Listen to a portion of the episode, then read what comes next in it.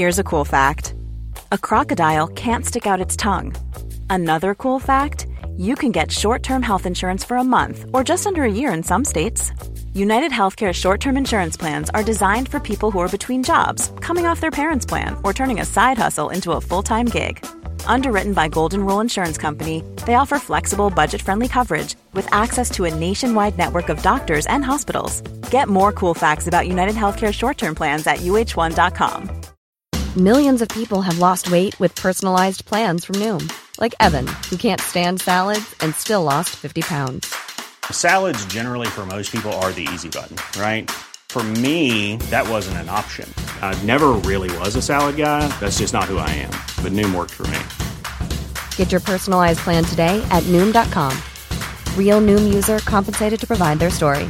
In four weeks, the typical Noom user can expect to lose one to two pounds per week. Individual results may vary. When you're ready to pop the question, the last thing you want to do is second guess the ring.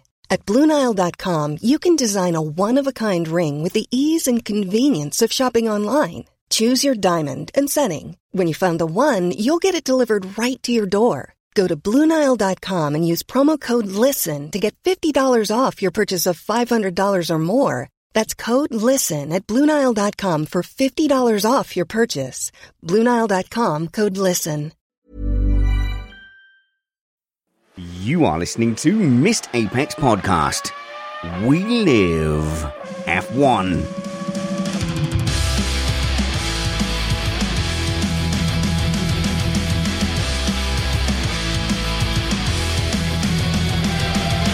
Welcome to Missed Apex Podcast. The title of today's show is Papaya Got a Brand New Bag. That's suggested by Darren Johnston on Twitter. Harry Lai is the runner up, suggesting alpining for some luck. I'm your host, Richard Reddy, but my friends call me Spanner, so let's be friends. If you haven't seen the race yet, I'm, I'm not going to spoil it for you, but Verstappen won by by loads. The biggest winning margin since 1487. Max Verstappen wins by 30 seconds.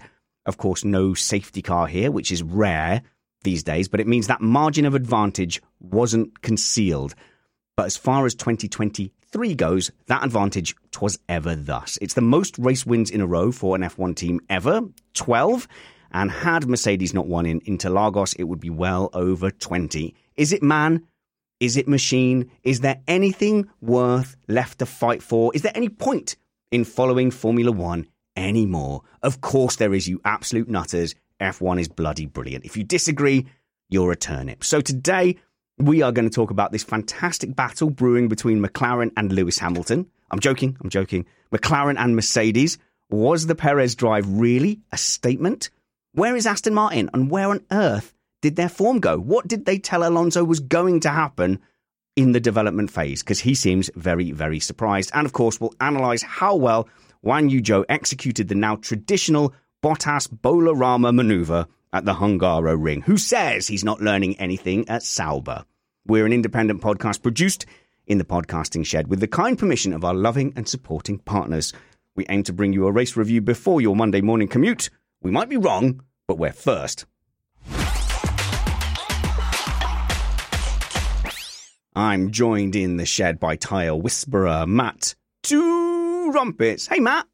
Zhou and Ricciardo and Ocon and a Gasly. Corner pocket. It was. It was like a game of F1 billiards. It was. It was just incredible. I, I watched it from I think Ocon's onboard, and obviously Yeah. feeling for you as a massive Ocon fan. And at first, the whole universe just opened up for him, and there was a massive gap for him to sail into. The exact gap that happened to be the very end of that billiard sequence you described. Yeah, it, it was a, it was a remarkable confluence of events, and as you noted in the opening, very Bottas like. It very much was. We're joined by the universally popular Brad Philpot. How's it going, Brad? So we had lots of questions to be answered this weekend, and some of them have been answered, like is the McLaren pace from Silverstone real, mm. and how will Ricciardo do in his mm. new old home? And some of them are answered, and some other questions, like are the rest of the field in general closer to Red Bull, were answered in a way that we might not like. Mm, yeah, well, it depends on which side of the fence you are. You and I are both staunch neutral, so it won't matter too much to us. And we're also joined by the edgiest of F1 pundits and local radio F1 darling, Kyle Power. Hey, Kyle. Hey, we finally get some softer tyres from Pirelli, but then they're nerfed by the ATA. But, but we, you in particular, have been just ranting about that. What's ATA? The alternative tyre allocation. Oh, the qualifying format. I think that's interesting. Mm. We will definitely get into that. That is your panel, and let's get on with reviewing this race.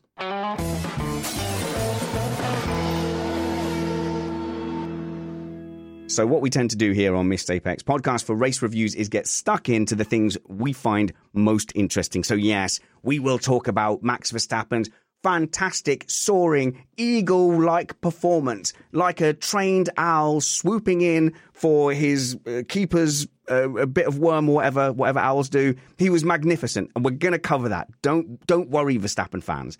But the thing of most interest in this race was the battle for P2 and I would suggest it was Lewis Hamilton's to lose would be uh, would be my start point. And very much we saw that both McLarens were going to be in the fight, and we had a Sergio Perez coming from the back, taking his now traditional driver of the weekend performance from an underqualifying position up to challenging for second place. So where do we start in this P2 battle? So I think I'm going to go to Brad as the most kind of declared Hamilton fan out of out of us lot. So you and me, I think we're out and out Hamilton fans. So uh, we'll we'll admit that. Brad, are you going to sit here here and deny it now? I was forced into. I was polarized by events from a couple of years ago. Oh, okay. So, So you took I, a would never normally consider myself a fan of a particular driver, but You took a camp, didn't you, for Twitter followers? yeah, here we go. there you go. So there's your your Lewis Hamilton yellow Mercedes hat. Uh, but look, I think we're both fans and admirers of how Lewis Hamilton drives. Immediately, turn one, he, in my opinion, Fluffed four, it. four, yes, yeah. And I think as fans of Lewis Hamilton, you have to be, and as fans of any driver, you can't set your driver up as a god. When, when, when there's a mistake, you have to point out the mistake. I was so surprised how far and how hard he squeezed Verstappen when the move was basically lost already. Yeah, exactly. So the start itself was fine. His his actual initial getaway was okay. Verstappen's was better though because from further back he drew alongside. Matt shaking his yeah, head. yeah, we'll get to Matt. I was looking at exactly how Hamilton was positioning himself, and he'd very much immediately angled towards Verstappen to try and cut him off. But unfortunately, what happens in an early phase of a start, if you've got that kind of steering angle on and you're struggling for traction, and you don't happen to just really nail that initial start um, part of the start, you make your life more difficult because you can't put as much power down with any steering angle in. I don't know whether that is the reason that Verstappen drew alongside, but for whatever reason, Max from the dirty side of the grid did manage to draw pretty much fully alongside. And as you mentioned from quite early on, it looked like that move was done. There's no way once you're that far up the inside at turn one at Hungary on the first lap, you're not coming out of at, least the the turn in and apex and early exit phase of the first corner ahead. So Hamilton really at that point needed to regroup, take a different stance and slot in and try and cut back. But by squeezing Max so much, it put him under complete threat from the two McLarens and they duly got past. Uh, Matt, you had uh, some thoughts there on the start phase. Uh, yeah, I did. Specifically, Hamilton himself admitted he had wheel spin at the start, even though, well, he said, I hit my numbers and I still had wheel spin. And it sounded like he was going to say, well, this is what my engineers told me to do. But then he sort of backed off and said, well, we'll, we'll, we'll have, we'll have a look at it. But fundamentally, he did not get off to a good start. And that's why we saw that squeeze maneuver, which I think had been planned from the start, not work out for him. Kyle. Yeah. In Hamilton's defense on the start, and I completely get what Brad's saying that he, he he should have maybe slotted back in. Now going down to turn one, there's an awful lot going on. He probably had lost the McLarens in his mirrors and wasn't sure where they were, so he couldn't exactly. He was overlapped with Verstappen. So if you then backed off and tried to slot in, I'm pretty sure that he was thinking that there's definitely going to be a McLaren on the inside, and he got himself kind of hung out to dry and Yeah. then boxed in. And I think the real damage was done in turn two with uh, Norris launching it round the outside. I mean, I think Lewis could have been a little bit ruder and run Norris out of road, but that's not really his style, but I don't think he could have really backed off too much and cut back in because I'm pretty sure he he was convinced there was going to be a McLaren on his inside already. So, and with the mirrors, they've got no peripheral vision. It's really hard to see what's going on there. So I think he just played it safe, very safe, which we've kind of been used to Lewis doing in recent Yeah, times. he has bit. been more on the So, cautious side. I'm going to argue slightly because I, I feel like with the squeeze with with Verstappen, what he left himself with was he was never going to get a good angle for a, a, a sharp exit out, out of turn one towards turn two. Verstappen was never going to do anything else but run him all the way to the edge, which is exactly what Hamilton would have done in that situation as well. And it basically let Norris and Piastri pick their line. So uh, Piastri just hugged the inside and, and rolled up on the inside. And Lando Norris was able to get a run by by taking a proper sort of wide entry. So so I, I, I don't know, Brad. I can't help but just you know just wish why w- was this like a 2021 flashback where he went it's Verstappen I'm fighting Verstappen and it's like everyone else the whole world was going no you're not you're fighting the McLarens I think I think he had mentally before the start assumed he was going to be the one getting to turn one ahead, and it was almost like it was, I know this is this sounds silly because it's a very obvious thing that could happen, but it was almost like he hadn't banked on maybe Max would make it there Yeah. first. It was like he'd hung everything on getting a really clean start, getting into turn one first, and then see what happens. And Uh, if I was the driver behind or, or either of the two McLarens behind, you're watching that going on in front of you, seeing the pole sitter squeeze the person that's started P2 right up to the inside, thinking, brilliant. And as you said, Spanners, I can pick my line now. I can yeah. I can see exactly where they're going to go, and I can now go a little bit wider, cut back, get a great run around his outside at the next corner. Yeah, well, to me, it was Piastri that very much did the damage there by taking that line, that that inner line, and having no obstruction at all. He not only got off Hamilton from being able to come back onto line, but because of the order they went into the corner, opened the door for Norris to get round Hamilton. Yeah, and as we sort of said, the damage was done pretty much straight off the line. Hamilton got himself into this position that he couldn't really get out of, and then he boxed himself in. If he could have swung out wide, what he could have done, he could have just full wanged it and just driven off track around the outside, and then argued it later, which we've seen people Wh- hang do. on which which Verstappen did in 2021 after his damage you know he was he was continually going wide at turn one to overtake people Yeah, yeah. So he he could have done that, but I think the damage was done immediately. And just just going back to what Brad said about Lewis in his head thought he was going to be P one in there. Remember, this is probably arguably one of the dirtiest sides of the grid for P two of the whole season. So, and you know, Red Bull haven't been great at starts this year. So he actually. Yeah, probably convinced himself entirely that he goes, There's no way Verstappen can get the jump on me, at least going into turn one. But we know it's Verstappen. And I think we've been chatting in the group chat, some of us that are thinking mm-hmm. if Hamilton is in the lead into turn one, if he doesn't defend hard, there was going to be, well, a kind of a, yeah, a harpooning like Verstappen was going to send it on him come what may, I think, going into turn one. So, yeah, maybe Lewis was sort of double thinking himself a bit too much. But yeah, it wasn't the best car placement, but I don't think he could have done an awful lot about it. Once he was already overlapped, he was kind of pinned on the outside and couldn't really do too much. I think whatever the reason, coming out of turn three from pole position in fourth place was mm-hmm. that set Hamilton up for a difficult afternoon. Yeah. Because looking at the gaps towards the end of the race and not wanting to skip to the end, but No, ultimately Hamilton didn't really finish that far behind Norris. Looking at the results I've got here, he was maybe seven seconds total behind Norris by the end of the race. If you think about how much time he lost in the you know just in the early stages like naturally you do even if you've got a fast car the field spreads out and then he's got to work through the rest of the race it was it was already it was already going to be a fight back Yeah. on a track where it's very hard to very overtake hard to overtake. I mean, it is a Hamilton track. He does go well here, but he, he did hold his hand up straight away to his team and just say, "Sorry, guys, that that's my bad." And I think you know that's obviously because he obviously understands racing, and I think that backs up what we were saying. I think he probably realised in that moment, yeah, I've made a wrong choice. I've sacrificed too much of my entry and and not enough of Verstappen's entry. You know, Verstappen's got performance to spare in that car. He's he was very aggressive there. I, I, I don't even think like it's not really a deliberate overtaking move. Verstappen had no choice but to fight the inside once he got there. Lifting would have put yourself in a, a Norris Norris Bottas situation. So yeah, yeah. Anyway, a very interesting kind of turn one maneuver. Hamilton knows that wasn't optimal, and ultimately, I do wonder, Matt, if we had a different race, if he if he let Max, lets Max go in, into that corner once he's got the overlap. He's now ahead of the McLarens. It's hard to overtake. Um, maybe the result is different because behind the McLarens, I think he said, he said, I don't have any, I don't have enough performance to overtake, which suggested to me not struggling to keep up, but no delta, especially on the straights to pass. Yeah, I think that's an entirely fair assessment of the race from Mercedes' point of view. We wanted to be first, we wanted to defend, and if that had been the case, we would have seen a much longer stint on those mediums, likely, which would have also helped him out in terms of his overall finishing position. But what I do want to add is the real unsung tragedy here was the fact that Norris, out of all the top four, was on a fresh set of mediums. And if I saw a scenario where Max didn't have an easy walk, it was Norris getting ahead on his fresh tires and making Max really have to work to get round him.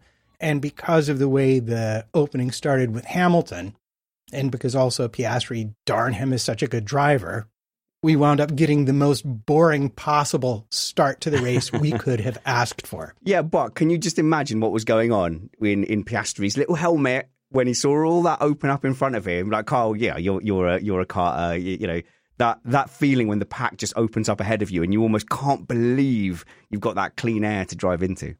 Yeah, Kaching was probably going through his head. It was just like result, but also, oh my god, I'm now P two in my debut season, probably yeah, the nerves probably went through the roof a bit, a bit. But I think say Hamilton got ahead of well, state well maintained P one, yeah, yeah. I don't think it would have made that much difference because Mercedes already by lap three, I think, was saying your brakes are overheating. And they had cooling problems. And Hamilton actually come onto the radio in the first stint. Why are we so slow? What's going on? And they're having to, to turn the engine down essentially because they are overheating. So I think he would have been mm it would have been a train behind Hamilton at the start, and I'm pretty sure the others would have would have got him because Norris was hanging on. Norris and Piastri were hanging on okay, okay to Verstappen. Verstappen would have almost certainly passed Hamilton within the first few laps, particularly when DRS went. Oh, sure. Hamilton would have yeah. lost time, and then I'm pretty sure the McLarens would have jumped on him then. So okay. I don't think well, overall think it made that much difference. I agree with you on everything until the McLarens would have definitely jumped him. I think that's that's something you know it would have been nice to see play out. Uh, but Brad, I know we're kind of focusing on on what Mercedes did wrong before we get to what McLaren did right. But I think there's, there's more than just Lewis Hamilton's mistakes uh, with with Mercedes, and the cooling issue was was one that Kyle has brought up. It's something that Mercedes suffer with a lot. So they've suffered with the cooling issue. They're having to do something to compensate for that, and then uh, and then we've got the issue of the pit stops again. Yeah, I think I disagree with Kyle slightly in that it, it wouldn't have been any different because I think if Hamilton had just been behind Verstappen uh, you know, just just come second at the beginning of the phase of the race, held off the McLarens into the first few corners. I think then you've got a situation where Verstappen drives off, so there's no cooling problem. So Hamilton isn't stuck behind Verstappen because oh, Verstappen's oh, cleared point. off. Yeah, yeah. And as it happened, he was having to almost you know drop back deliberately from the McLarens to help this cooling issue. The the pit stops. I tweeted about this because it's very frustrating every time you see Mercedes in the pits, you you basically assume it's going to be a pretty bad stop, and a stop which would be bad for other front running teams is a good stop for Mercedes. You know, under three seconds is a good stop yeah, so for Mercedes. If, yeah, if Mercedes and come up two point nine, we're like, okay. Whew. Yeah, exactly. Yeah, you think, well, at least at least they haven't lost loads. And when you look at the end, Hamilton's like 1.6 behind Perez at the line. I know it's not as simple as this because other yeah, factors come in during the race. But if you look purely at the gaps, the amount that Hamilton lost just in the pit stops to Perez would have put him ahead of Perez by the end of the race. over three stops. we're at the stage where Mercedes can't Mercedes don't have a car that's dominant and they can afford to just relax in the pit stops. I I kind of understood when they had a really good car, their their pit crew just taking it calmly, easily, making sure there wasn't a mistake, although we did also see mistakes even back then in the pits. But now there's no excuse because you've got teams that are much lower ranked teams regularly producing low two second pit stops. Red Bull with a 1.9 today. What is the excuse at this point? Like they've had they've had a lot of time to hmm. refine mm. the pit stop procedures, yeah, and, and other teams managed to regularly produce much faster pit stops. So it's not like they're having bad stops. That is like their stock stop is around three seconds, and then you add that that up over the course of uh, three stops, Matt, and that is you know we're talking. We're, we're, well, we're finding a lot of reasons why they didn't get a podium today, and that's that's one. That's there's a, there's three legs to the not getting a podium today, isn't there? It's the, the pit stops, the turn one, and this this cooling issue. Well, in the whole second stint on the hard tire, but we'll get to that later. No, I, I find myself both agreeing with Brad. And if I'm thinking in Mercedes terms, what I'm going to say to you is I've looked at a whole season's worth of pit stops.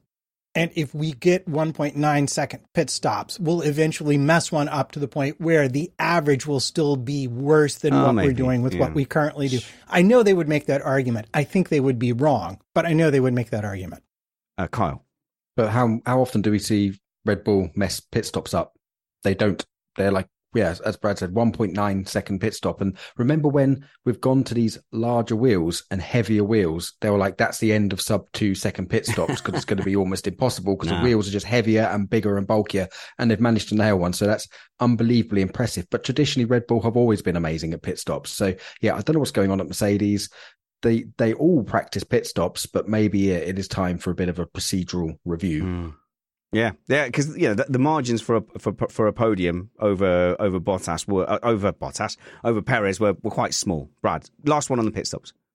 Well, it's not. It wasn't pit stops. It was another thing Mercedes got wrong. It was just throwing something Ah. up. Whilst we're burning Mercedes on Oh, some yeah, no, let's do this because I've got a couple more actually as well. um, the strategy in qualifying, the the unnecessarily risky Oh strategy my in God, qualifying, which again is a thing.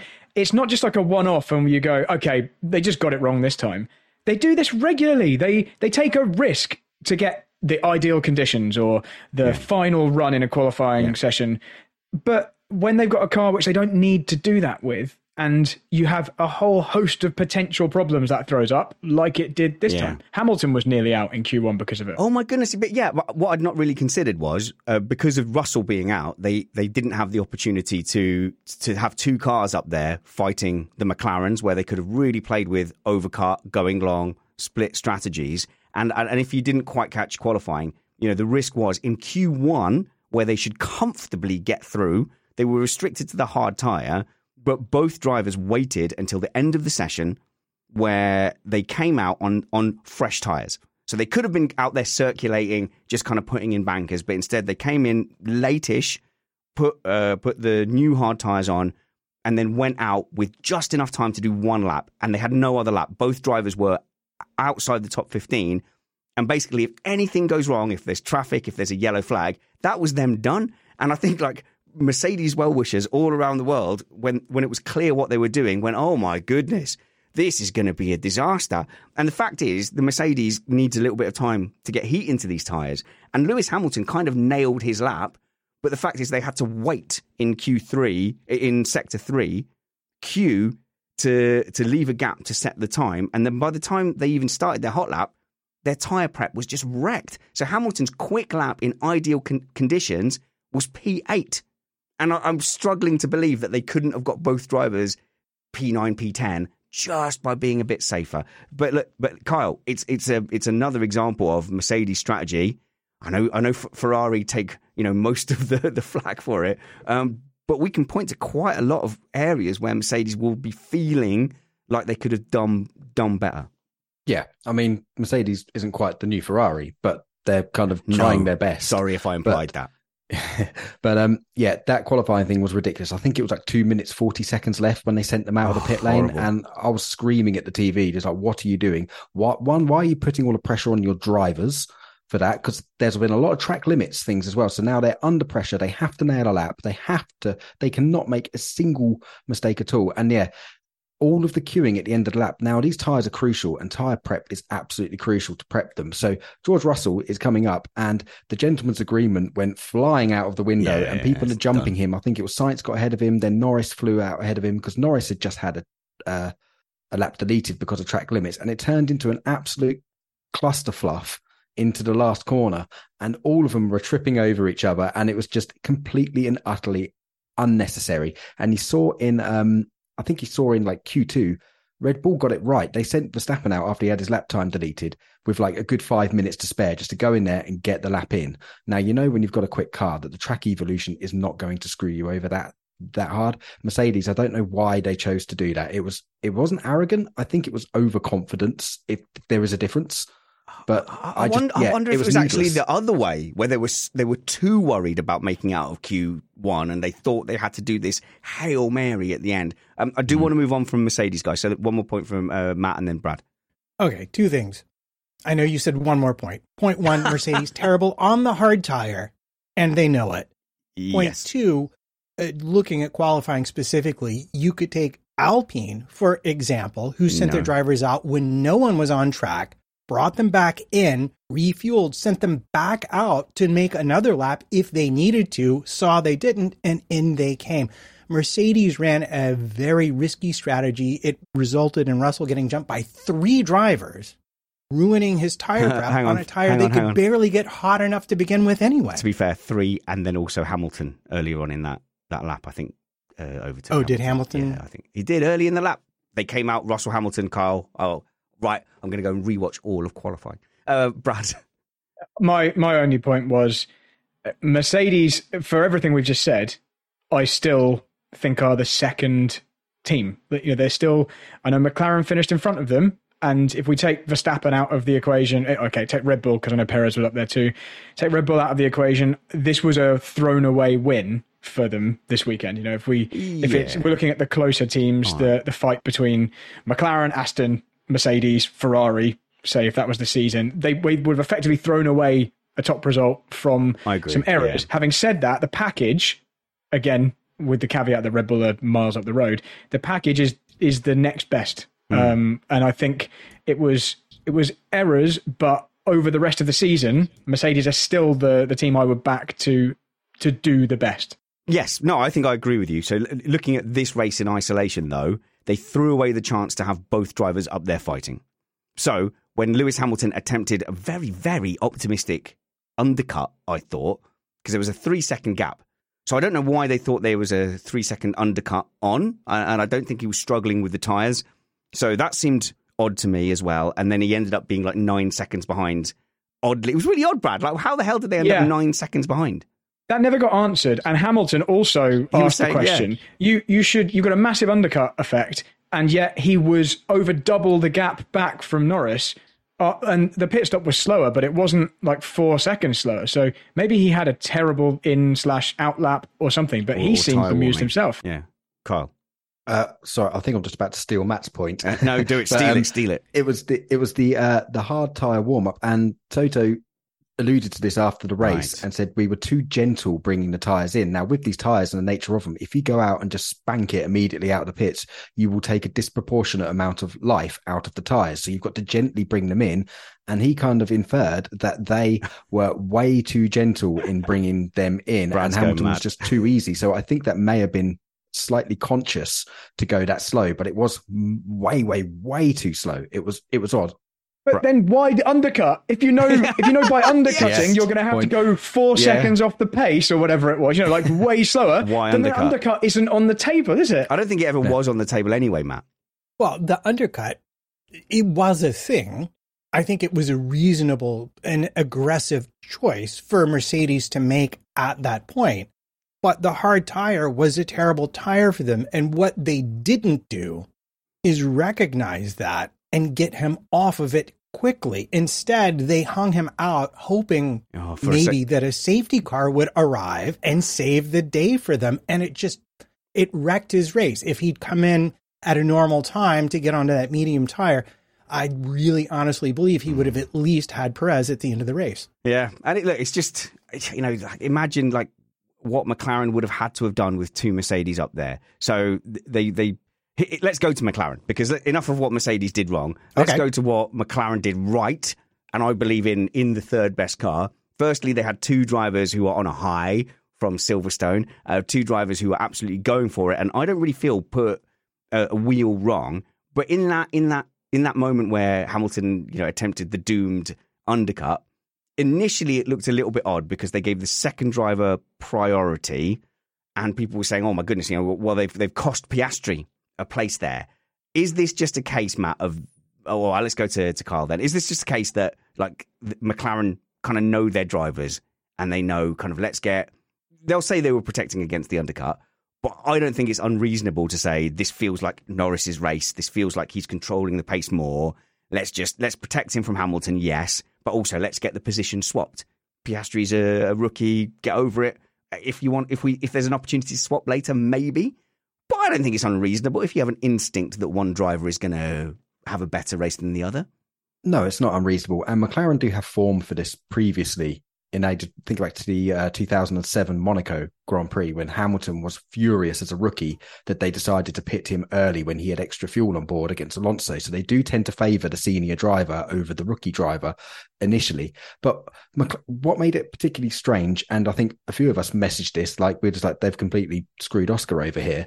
Um, they would have been able to see Hamilton's sector times, his abysmal sector times coming out ah. of the pits, which meant they probably had time to like, actually right, we, we don't this. need to instantly react. We can now bring we can bring um yeah, we can bring Norris in no Piastri in first and keep the same order because Hamilton was was far from setting the timing sheets. They brought Norris in first. You were right the first time. Yeah. Yes. Yeah, yes. Yeah. Yes. But they but they yeah, so it was a bit of a strange decision. Zak Brown did actually say that. He goes, "We thought we thought that's how the race would play out." So clearly, they had more confidence in Norris's pace than Piastri's. But if I was Oscar, I would have been a little bit peeved. But to be fair to him, after the race, he didn't really question it that much. He was like, "It wasn't great, but yeah. it's it is what it is. And then Norris really showed me how to drive, basically, is what he yeah, said. No, and the rest he did. Of the, and I think thought, so fair play, man. That's such an honest comment from a rookie, just going like, yeah, my more experienced teammate, he done brilliant there. And and this is why yeah. I think Matt, if we may do some uh, some tire chat here, uh, Piastri doesn't have the same experience of managing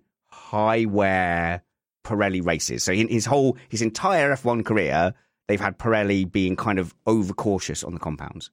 Uh, yeah. Well, the thing that sticks out to me, number one, is that at Silverstone, the positions were reversed and the decision was reversed. They pitted Piastri first which was an undercut on Norris, but the safety car actually came in and sort of made that irrelevant for McLaren to have to deal with. Here, you have you have Hamilton was it Hamilton right behind Norris pitting an obvious undercut attempt. They brought Norris in, and what Norris did that was absolutely brilliant was he drove his way ahead of Piastri on those new tires. And then he proceeded to just teach, as you say, Piastri a small lesson on how to get the absolute most out of the Pirelli rubber, which Piastri is good at, but still obviously has some learning to do. Mm. Brad, how how good was Norris's performance today? Because like he separated himself from his teammate, he held his his nerve, so he had a few things to do. He had to manage a, a quite complicated tire strategy. He had to beat his teammate, and also he had to hold off Perez in his uh, in his relative box. I think Norris drove exactly as we've grown to expect him to drive nowadays. I think he's just super fast, really strong in all areas, totally rounded, ready for a car that can win, and he'll just rack up the wins. Really? Same, same as Verstappen, really. I, I, put Norris basically in the same bracket as Max. Um, I think Piastri has been surprisingly close, and obviously the gap at the end of the race wasn't really reflective of of his relative pace. Um, the damage, I think, I, I don't, again, not quite sure where he got that quite exactly what it was, but I think until that point, Piastri was was looking reasonably strong. So um, I think they're both impressive, and yeah. I think they'll be effectively identical by next year. But Norris is is just exactly experience. as I expect him to be. So, Brad, I don't know how much you have exp- experience you have in driving in series with um, high tire wear, so you have like multiple tire changes. But one thing that struck me was it looked like Perez was absolutely chewing Norris up, got within three seconds, and then Norris kind of came to life.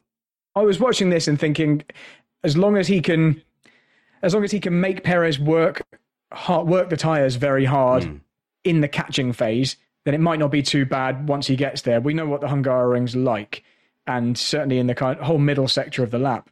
If you're following someone and your tires are already near the limit, it's hard to keep them alive and hard for them to be fresh enough to then have the pace um, the pace different to to make a pass. Obviously, Perez is in what is now in one statistic the most dominant car of all time. So Perez should have made easy meat of Norris regardless. But the Perez question is is a, a separate topic. Um, but I think Norris was was managing it, although he said he was driving as fast as he could. That is one way to manage it. Um, I think he was, he was doing everything he needed, and then still had enough left in reserve to push on once Perez arrived effectively. Yeah, Kyle. Yeah. So on Norris, Norris said after the race, and I'm really surprised nobody used the G word this weekend, which is graining. Uh, I don't think they had that that much graining, but a few of the drivers said that the tires kind of went away from them and then they came back to them at the end. So particularly with Norris, so yeah, Norris was sort of struggling and sounding a little bit angry with his uh, engineer telling him that Perez was closing. He was like, "Yeah, mate, I'm pushing as hard as I can." But yeah, he did he he did say that the tires came back to him at the end, and then he was a little bit stronger.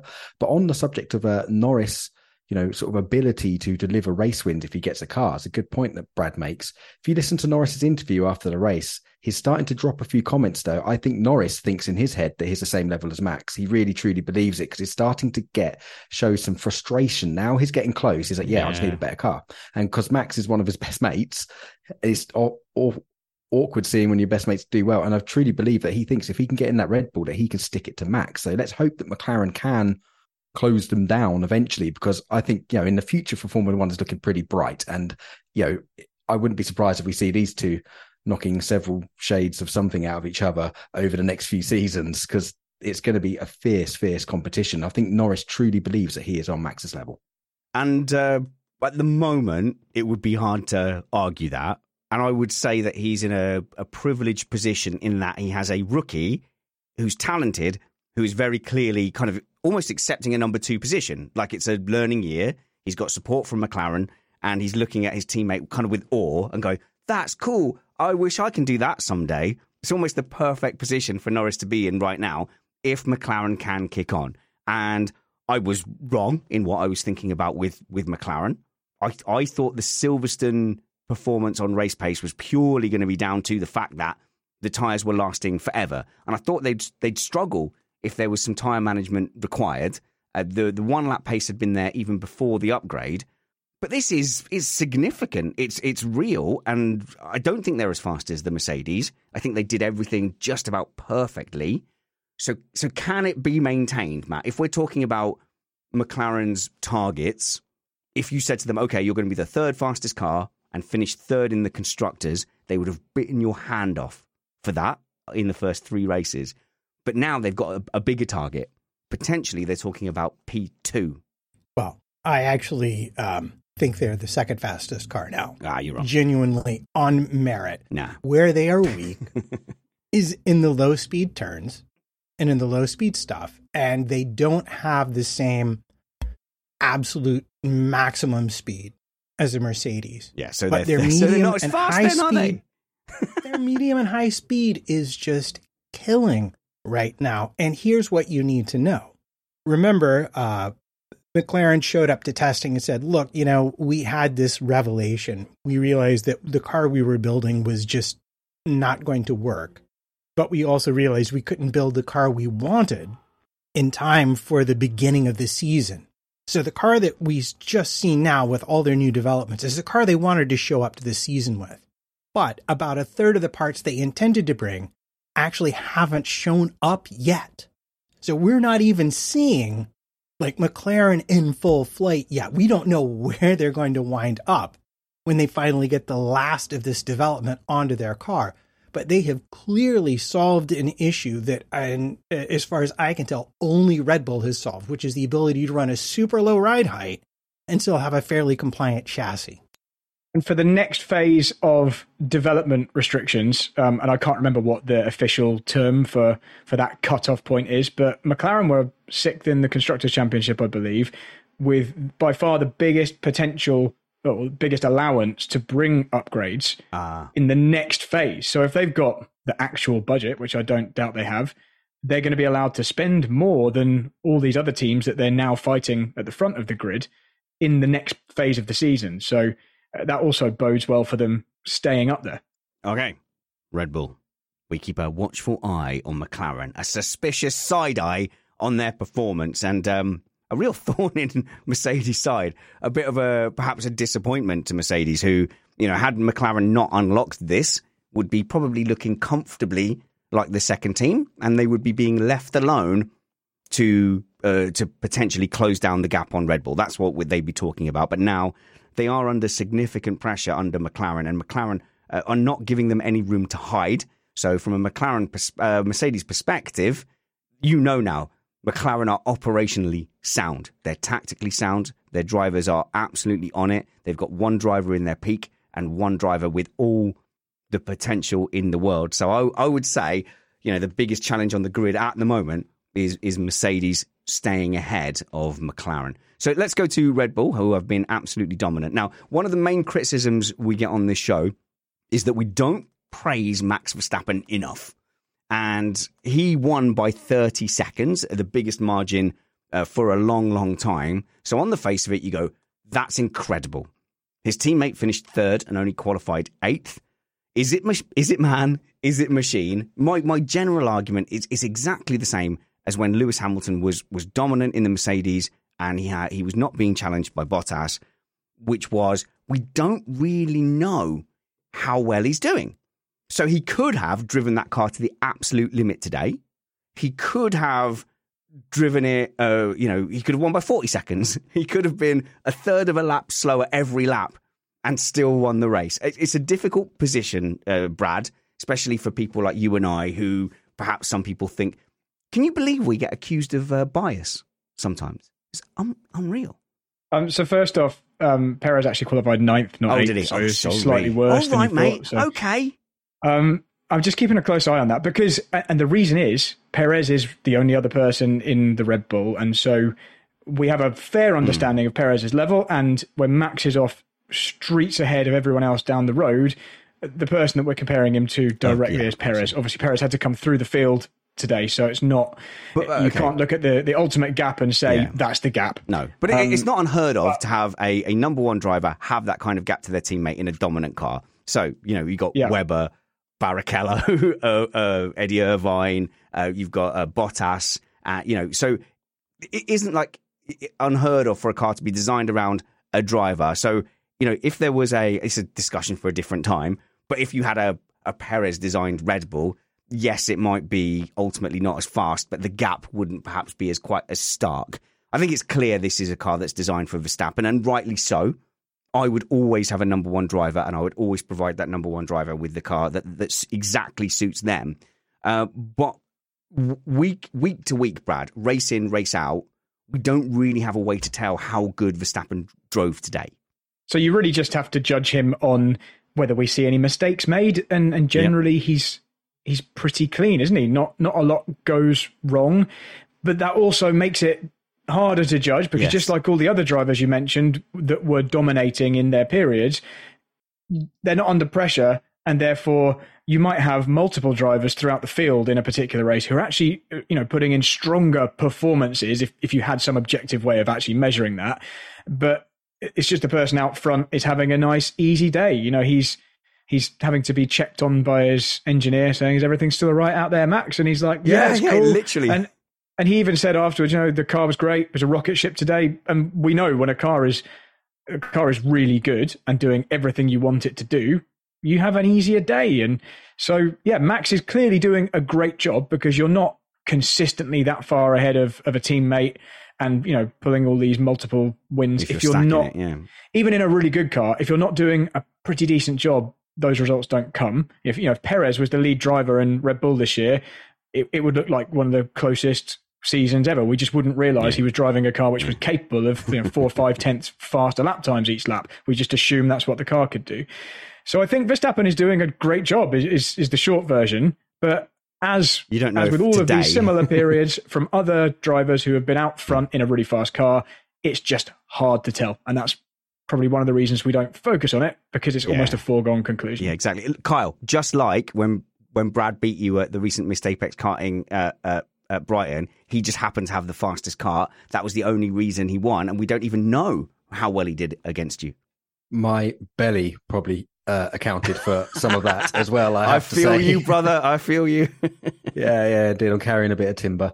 So, um, uh, yeah, on the Verstappen thing, look, I think Verstappen is probably one of the first thoroughbred Formula One drivers we have seen. His father was an F1 driver. His mother was a racing driver. He is literally born and bred to be a Formula One champion. Now he's sort of matured, and after his first couple of years, I truly believe if that car was not as good and it was more difficult to drive, he would still be doing the same thing. So I think the fact that he's out front and he's put himself into a position where it almost he looks infallible. It almost looks like a, almost a dead certainty that he's going to win the race, and he can do it so calmly. Just speaks Mm. volumes. I think it is you know, with everything, with the Schumacher domination, with the Hamilton domination, it's a combination of the team and everything gelling perfectly. But only the real greats get into that position where they can win so calmly. For instance, you wouldn't see a Fisichella do something like that. You know, you wouldn't see a Bottas go and do something How like dare that. you. They're extremely very good drivers, Apologies. but they are not absolutely like incredible. And I do truly believe that Verstappen is doing an incredible job and he is making it look easy. So Mm. to dominate Formula One and make it look easy is not easy in itself. Okay, apologies to all the Giancarlo Fisichella fans. That is obviously not true. Uh, so what you're saying is he's the Ivan Drago of of, uh, of Formula One. He's like a machine. He's made of iron. Uh, I Matt, will crush you. Matt Trumpets. Go on, finish off some Verstappen stuff. Then we'll we'll talk about Mr. Perez. Wow. Well, you know, if we're going to talk about Verstappen, we need to talk about Red Bull. And we need to specifically talk about Why do you fluff qualifying, Matt? the fact that he did not have the greatest qualifying. In fact, if you go back and look at Verstappen's radio messages, what you generally see is a very unhappy driver. The balance is terrible. The fronts are like ice.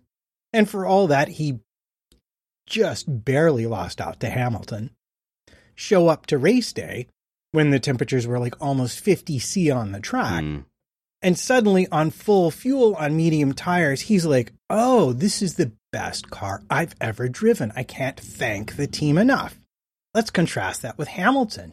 At the end of qualifying, he's like, I can't thank the team enough. The car was perfectly balanced in the corners when there was absolutely no fuel in it, and I was on the soft tires. Show up today, much hotter, much more fuel, and and he, after the race, he's like, the car was terrible, terrible to drive until it was almost empty. And the picture I come away with is Red Bull figured out, based on the new rules and the new tires, exactly what they needed to prioritize to absolutely crush their opponents today. And everybody else, to a greater or lesser degree, didn't quite get it right. Ryan Reynolds here from Mint Mobile. With the price of just about everything going up during inflation, we thought we'd bring our prices down. So to help us, we brought in a reverse auctioneer, which is apparently a thing. Mint Mobile unlimited premium wireless. Ready to get 30, 30, bit to get 30, bit to get 20, 20, 20, bit to get 20, 20, bit to get 15, 15, 15, 15 just 15 bucks a month. So, Give it a try at mintmobile.com slash switch. $45 upfront for three months plus taxes and fees. Promo rate for new customers for limited time. Unlimited more than 40 gigabytes per month. Slows. Full terms at mintmobile.com. Life is full of what ifs. Some awesome, like what if AI could fold your laundry? And some, well, less awesome, like what if you have unexpected medical costs?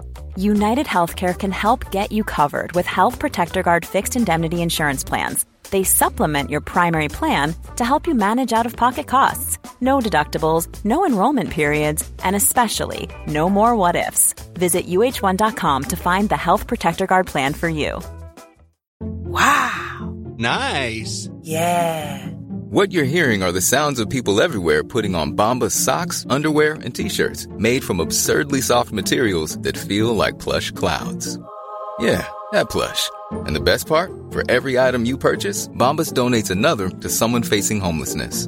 Bombas. Big comfort for everyone. Go to bombas.com slash ACAST and use code ACAST for 20% off your first purchase. That's bombas.com slash ACAST. Code ACAST. Oh, I've just thought of another reason to delay talking about Perez. Brilliant. Thank you for that, Matt. The qualifying format, which I thought was absolute trash. I just thought, oh my God, what a stupid gimmick because it was billed as, oh, we'll, we'll save on shipping a few tyres around the world. Well, I've got a better idea. If you want to save, save shipping, uh, you know, the PR people that stop the drivers saying stupid things, just leave them at home. Then you don't have to ship 20 people around the world they get to brief them once before they leave the factory, and then the drivers are just free to be kind of cancel scatterguns, like cancelled. I'm cancelled. Uh, uh, Tsunoda's cancelled. Verstappen's cancelled. Hamilton cancels himself, and the PR people are at home tearing their hair out. But you know, the carbon footprint of flying people. That's significant. I'm, I can think of loads of people we, we don't need to take. We can half the Red Bull caterers, surely. So I was a little bit anti the fact that okay, we're doing this, we're making this sporting change to save freight, and it felt like um, an optics thing. Matt taught me that word, so it felt like look, here's a show that we're doing something like the tire blankets as well. When it's like, yeah, really, yeah, that's great. You don't need to be in a luxury motorhome. You can all just bring some three by three gazebos and a, and a pop up barbecue. So I, I was against it for that reason. But Kyle, my goodness, I loved seeing the challenge throughout qualifying of all of the top three teams having to use all three tires. I actually thought was great. Yeah, I really like that aspect of it. And I like the fact that they changed the allocations a bit more. Because if you remember to the before times, before the event, in the long, long ago, COVID, oh, no, yeah. before COVID, before, before the event, COVID. Yes, before COVID, the teams used to be able to choose what allocation they brought for themselves. Oh, yes, and of course, course, Pirelli yeah. stopped that before COVID, and we've had this allocation enforced upon us. So this evening out, so they've given them one more hard, one more mediums, and halved their allocation of softs. That's great, but I think all so that's great, and enforcing them to use the compounds in qualifying, yes, big thumbs up. I think that actually really, really worked, but. Reducing the sets, like you, I think is a bit of a virtue grab and a little bit misplaced. Like if if you're trying to cut down costs, why are we having night races? Why are we going Yeah. to these events, sham events that we don't really want Oh to go to in races? It's like the, the, they could cut down, but The lighting found- alone, the lighting Yeah, alone for yeah. a street race. So what what I found most frustrating was, and it's something that I've been banging on about on this podcast for the last few years, is Pirelli not bringing soft enough compounds being too risk averse. And finally, this weekend they bought the soft compounds. And then they've reduced the sets at the same time as the ATA. so I really like the ATA, but they reduced the sets, which is also going to dissuade teams from one running loads in FP1. And I actually think that this whole ATA thing was saved by the rain in FP1. Oh, really saved yes, them. so we maybe. didn't see loads of cars sitting in the pit lane. But also, it's going to discourage people from going for a three stop if you don't have the mega tires to make it work. So I love the fact that an, a more even allocation. And I love the fact that they had to use the hards, the mediums, and the softs in their relative sessions in qualifying. But I didn't like the fact that they've reduced the sets because I do think that they are actually hurting the strategy with doing that. So some tweaks, give them the 13 sets, but bring the softer compounds and but give them those two extra sets that they need. Right. So let's be clear. Okay. Doing something is always better than doing nothing. You don't know that. This was an experiment. And from a sporting point of view, requiring the hard, the medium, and the soft, we can all agree worked It- it much did better than any of us thought it would ahead of Stunned time. how well it worked. Yeah. Yeah, it was genius. It's a much bigger challenge for the teams, a much bigger challenge for the drivers. Kyle, you have an absolute point. It's going to be a problem for the running having two fewer sets through the free practices could easily be solved by not requiring the teams to give back any tires until after the end of free practice 3, I think. But I also want to bring up that Lewis made a very good point, which is that Pirelli is required to bring fresh wets and inters to every race that Yeah, almost never get used. And I think, again, this is what I like to call some low hanging fruit, perhaps easy to look at in terms of making the sport slightly more environmentally conscious. You can call it greenwashing, but you have to admit that the thousand or so tires they're going to save per season, especially considering how dirty tires are to manufacture, is also not exactly, oh, oh. you know, Oh, sorry, sorry. pancakes. Sorry, here. did you say I can call it greenwashing? you can call it greenwashing, but ca- it's still significant within Okay. the context of the sport. But I can, the but argument I, I, would make. but I can call it greenwashing. Yeah, of course. Okay, you can. it's greenwashing. Uh, Brad. So I work for a tire company, and Oh, okay. something that I did at work last week was sit through a large presentation about sustainability going forward for, for tire that was production. fun. And um, Your look says it all. Uh, but yeah, okay, there were there were more interesting parts to my week. But what that what was interesting about that was uh, all the major tire companies are committed to um, certainly for road tires, including a very high proportion of sustainable materials or recycled materials or recyclable materials.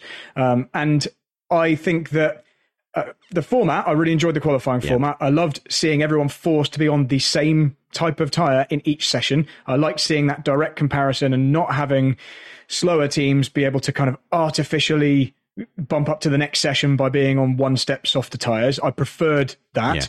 Obviously, the problem with the the tire allocation and not running enough laps on the practice sessions for fans at the track that is an issue. And and so my suggestion Yes. would be, I mean, it's too late now because I've already done this, but would be to uh, for optics not to focus on um, the number of sets being taken to each race because I don't know about you guys. Well, I know Matt would have known, but I didn't know how many they took. I would have found it probably more of a more of a, a an, uh, maybe a better sustainability message for Pirelli to talk about what they're doing in terms of the materials going forward and how committed they are to to using more sustainable materials.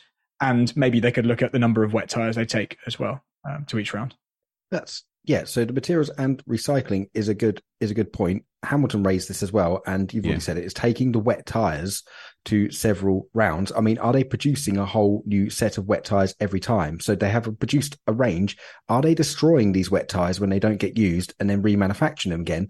If they are, why? Why aren't they hmm. zipped up in a bag, keep them away from UV and in a dark room and hermetically sealed Okay, and Brad, use do you have a- same set? Brad, do you have a quick answer for that? Yeah, Pirelli actually pushed back on that. So they said that Hamilton's claims on that issue were not correct and that they don't throw them away. Um, Okay, I didn't read in detail. Um, It was something I saw uh, at a news um, a news headline, so I didn't go into the details. So Matt might know more, but I think that wasn't quite correct. Okay, I think though I do want to move on. We have spent quite a lot of time on that qualifying format, Matt. About the race too, Okay. and about the softer compounds. I just want to point out okay. that all of the top six teams ran one hard and two mediums. And we brought the softest compounds. Yes, we did. So I'm just Mm. telling Pirelli now, it's going to work. Bring the softer compounds and it's going to work. We've yeah, Kyle's nodding to that. I think we're all saying that. Pirelli, yes, please. I, I'm I was surprised when they announced that like, quite late. They said we're bringing softer compounds. It must have been planned in advance though. But yes, please, Pirelli, yeah, be brave. Bring the soft compounds. It's it's definitely better. All right, I've delayed uh, Perez chat long enough, and actually, what I'm going to do is I'm just going to recuse myself. I'm going to hand it over to Matt to uh, to manage the the Sergio Perez chat. I'll, I'll leave you the question because in the Sky commentary, it was described as a, a statement drive, and as a, a Perez fan, I don't think it was. I'm a little disappointed. I'm disappointed enough to just put you three on screen and go and take a little break. Well, I'm going to start with the fact that Perez made Q3 for the first time in five races, and then he finishes third on the podium, even though he only started ninth. So I don't know. Is that an improvement? Seems like it to me. Kyle, what do you think? I think it's a bit of an improvement, but it's still an underperformance, isn't it? Putting P9 when your teammate is lost out to pole by three thousandths of a sec- second and was really unhappy with the balance. Now, didn't hear Sergio complaining too much about the balance. And let's not forget, first flying lap in FP1, he sticks it into the wall with his shiny new parts on. is not good. I hadn't quite gone yet. um, it wasn't so good. And you have kind of have to ask the question um, that why was he pushing that hard on his first lap with his shiny new parts? I think it's a driver clearly under pressure, but credit where credit's due. These things can snowball. He's under pressure. He needs to go and make a good impression. So you push a bit harder. You're more likely to make mistakes when you push harder and it can easily snowball and get out of control. So he didn't. He recovered it okay. But yeah, as Verstappen said, the car was set up well for the race. He he didn't do a good job in qualifying at all. So his his recovery drive is flattered by his bad performance in qualifying, and he got through the pack. I think the Red Bull today was probably the strongest it's looked all season in compared to everyone else. So I think it was a decent drive from Perez. I don't think it was uh, a career defining drive, shall we say? So counterpoint, um, without just wanting to beat up on Perez, I think he did probably the bare minimum that he could get away with this weekend, and us not consider it adding to the pile of bad performances. You had two pretty major errors in practice. Obviously, the crash Kyle mentioned, the big lockup in the next session. He then qualifies for Q3, but right at the back of Q3 in an absolutely dominant car, and we can we can probably set aside whether or not he's got an identical car to Max because I think he probably does, and I think he just can't live with the kind of setups you need to to drive it fast, and so that's not the car's fault. Um, the driver has to drive it fast. So anyway, the car has such a margin on everyone that you should be up the front regardless. And I mean, I think that's still one of the biggest gaps to a teammate in the field. Admittedly, Max obviously one of the best drivers in the field, but and then in the race he finishes nearly 40 seconds behind the winner I know he has to come through the field. Again, that's his fault. So I think probably consider it the absolute bare minimum performance. And I think the Perez question is still unanswered, particularly when Ricciardo actually had a, a pretty strong weekend, stronger than I thought he was going to have. Uh, maybe we're going to talk about Ricciardo later. The warmth and empathy in your response there, Brad, as a fellow driver, really speaks to me as a fellow human being. But I'm just going to say this in slight defense of Perez. I have heard, as a rumor, that he's insisting to drive the same car as Max because it's the fastest possible car, even though his engineers are telling him if he would accept a slightly slower car, he would be closer to Max. Kyle. Yes. And I think we said this on the previous uh, race review for Silverstone that yeah, a fast car is not necessarily easy to drive, and Max can live with it on the nose. Schumacher used to do this as well. And, live, and Hamilton in the McLaren days, Button alluded to it, said he can drive the car unbalanced on the nose, and I can't deal with it. So it just goes to show that yeah, it's it's a good plus for Max, but also for Perez, it is extremely hard. Brad's exactly right. Like he's not he's not driving the car and, or cannot handle the setups the way they are. But fair play for sticking with it. But he's not accept. He doesn't want to accept second rate tools in his eyes, so he's not going to accept a slower setup, which will probably be better for him overall. He's trying to force himself into driving this car, and that's probably exasperated by the fact that they had. Uh, new upgrades this weekend. They get no time to test them on actual track at all. They get no time to do that. So so he was kind of probably backed in backed into a corner. So yes, it was a decent it was a decent drive and a good drive. But one thing I found really surprising about his drive today, and that was the fact that he got stuck behind Hamilton for three laps on much fresher tyres. I, I I was absolutely expecting him to blitz past Hamilton, but he was really struggling in the middle sector. He was dropping way back behind Hamilton in the middle sector, which was not putting him close enough to make advantage of the DRS down the straight. Dirty air is dirty air, right, Brad? Yeah, I, I, wasn't quite so surprised about that just because Hungaroring is so hard to, to overtake on. But I also think Max in the same position would have done it faster. So yeah, um, I, I, think uh, I'm at risk of, of just sounding mean to Perez. So uh, I've, I've probably said everything I need to about the Perez situation. He's got a bunch more races this year to prove me wrong and, and do better. Um, but as it stands, either Max is absolutely godlike and the car isn't actually quite as good as we think, and Perez is doing a really decent job, or it's more likely the car is just as good as we think it is, and Perez just doesn't have his act together this season, and and his seat is at risk. Well, as much as we have tried to spare spanners, the elephant in this room is actually in an Alpha Tauri named Daniel Ricciardo, and his performance this weekend has raised more questions about Perez's seat than it has answered. I've been a bit of a Ricciardo naysayer over the last two years. Um, I've been quite critical of his performances versus Norris, and and I mean I think it was clear for all to see that Norris spanked him for two seasons, and didn't matter what Ricciardo did in response. He I know he had the one win at Monza, but we we know the reasons for that, and it was a real anomaly in those two seasons, and and he was you know kind of chased away from the seat and replaced with a rookie, and I was very well, I'm happy that he went away and kind of had a mental reset, but I was not optimistic he would be on Tsunoda's pace this weekend. And I think I've been proven wrong because in Q1, he was fractionally quicker. So Tsunoda did an 18.919. Ricciardo was 18.90, so a hundredth quicker in Q1. That then afforded him Q2, and obviously on the softer tyres, he went nearly a second quicker. And 13th start, you know, starting 13th, getting pretty much balked at the first corner because of the other incidents that were going on and finishing 13th in a car that's been one of the very worst of the field, I think was a super strong performance. So we'll see what happens going forward. But I was actually impressed by Ricciardo this weekend.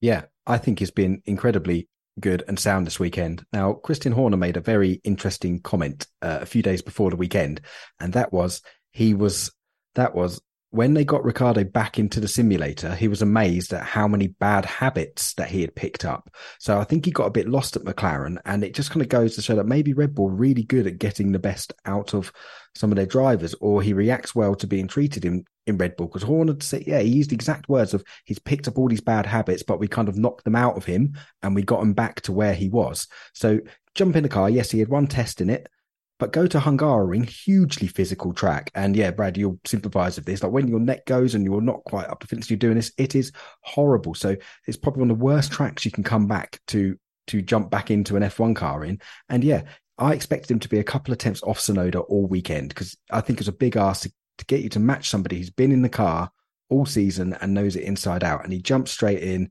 And yeah, he pretty he outqualified Tsunoda and he did really well 13th in the race. He was last, I think, after the first lap, after the Alpines retired, because he got caught up in the cluster fluff at turn one.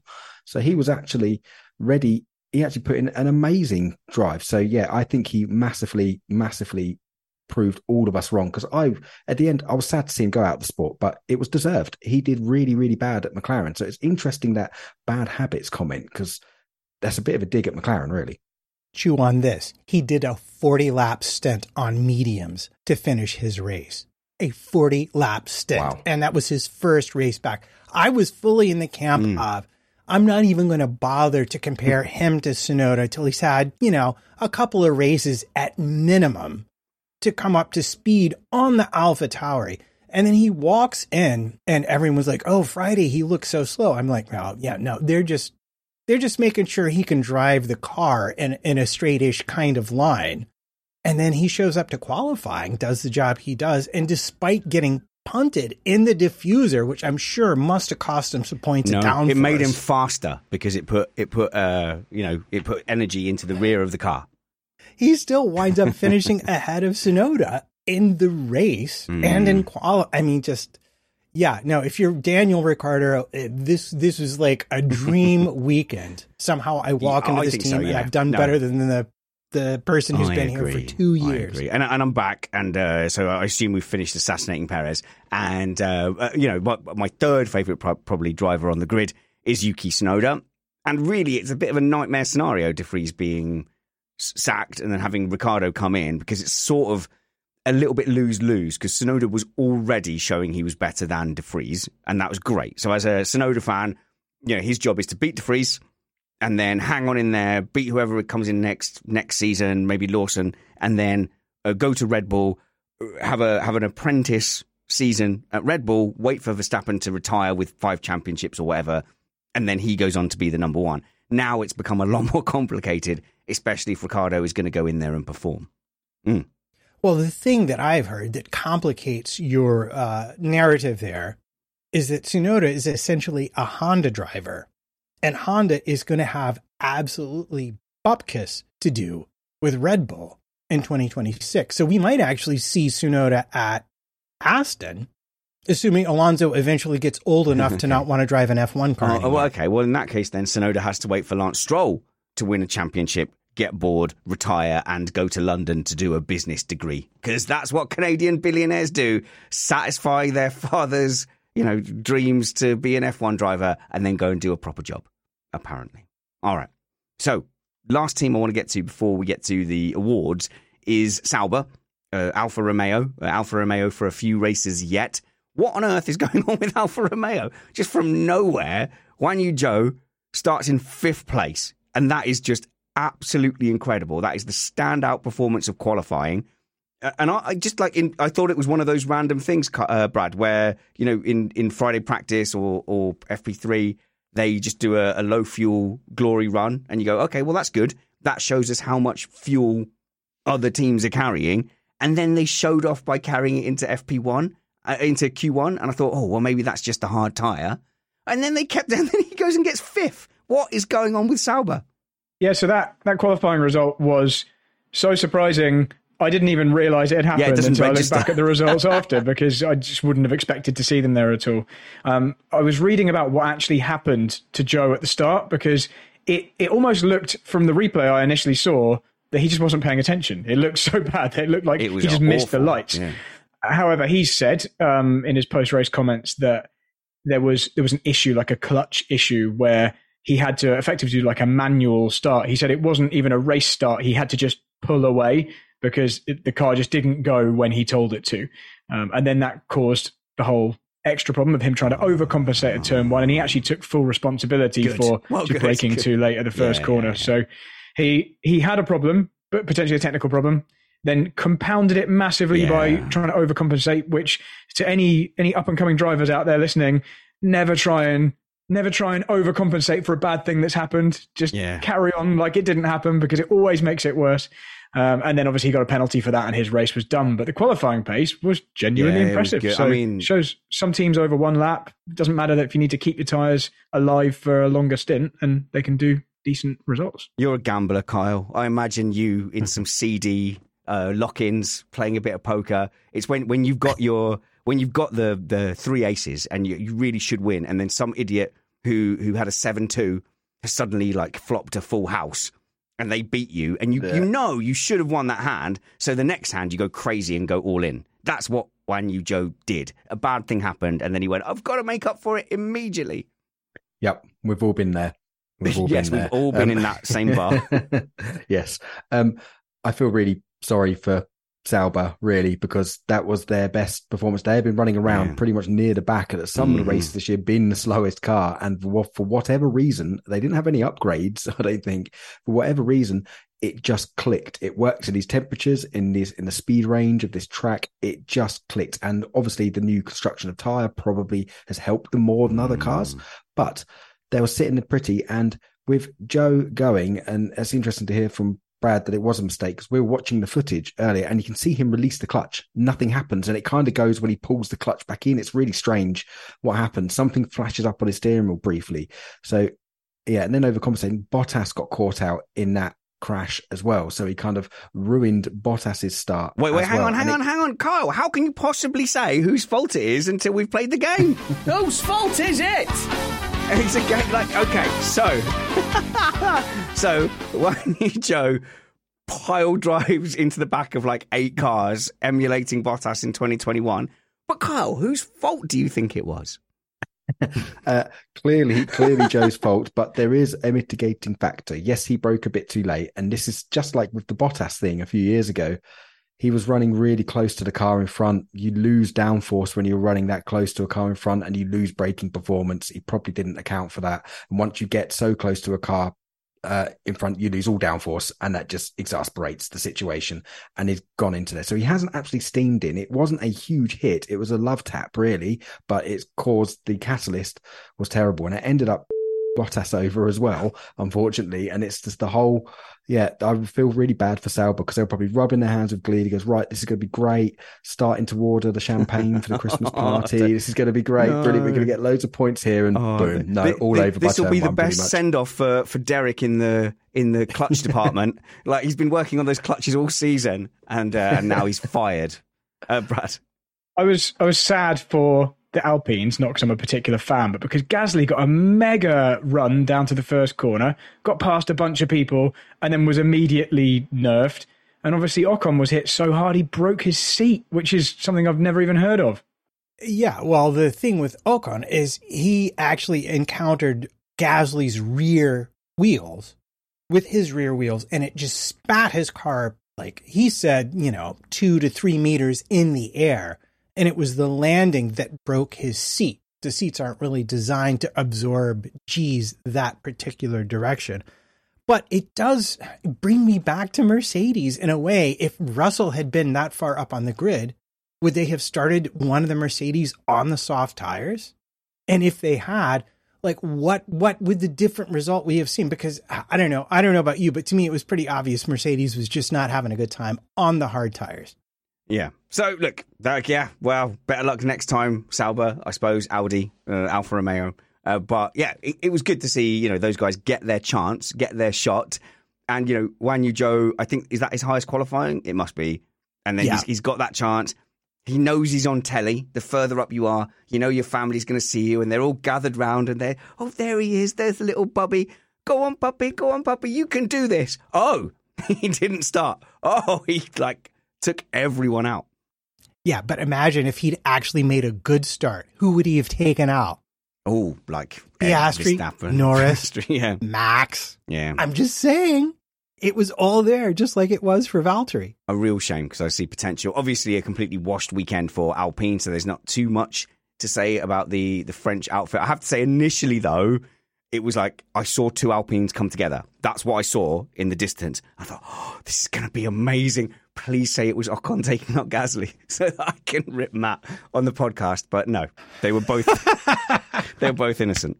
Uh, Aston Martin hasn't come up because they've kind of faded to where I said they'd fade. It was just the tires. No, it you know wasn't. this. Oh it was God. entirely the tires. They Ah. gave them new tires, and the tires were entirely designed to make Aston slow. Aston. Oh my god! So I this is this is the thing. Like that's obviously not true.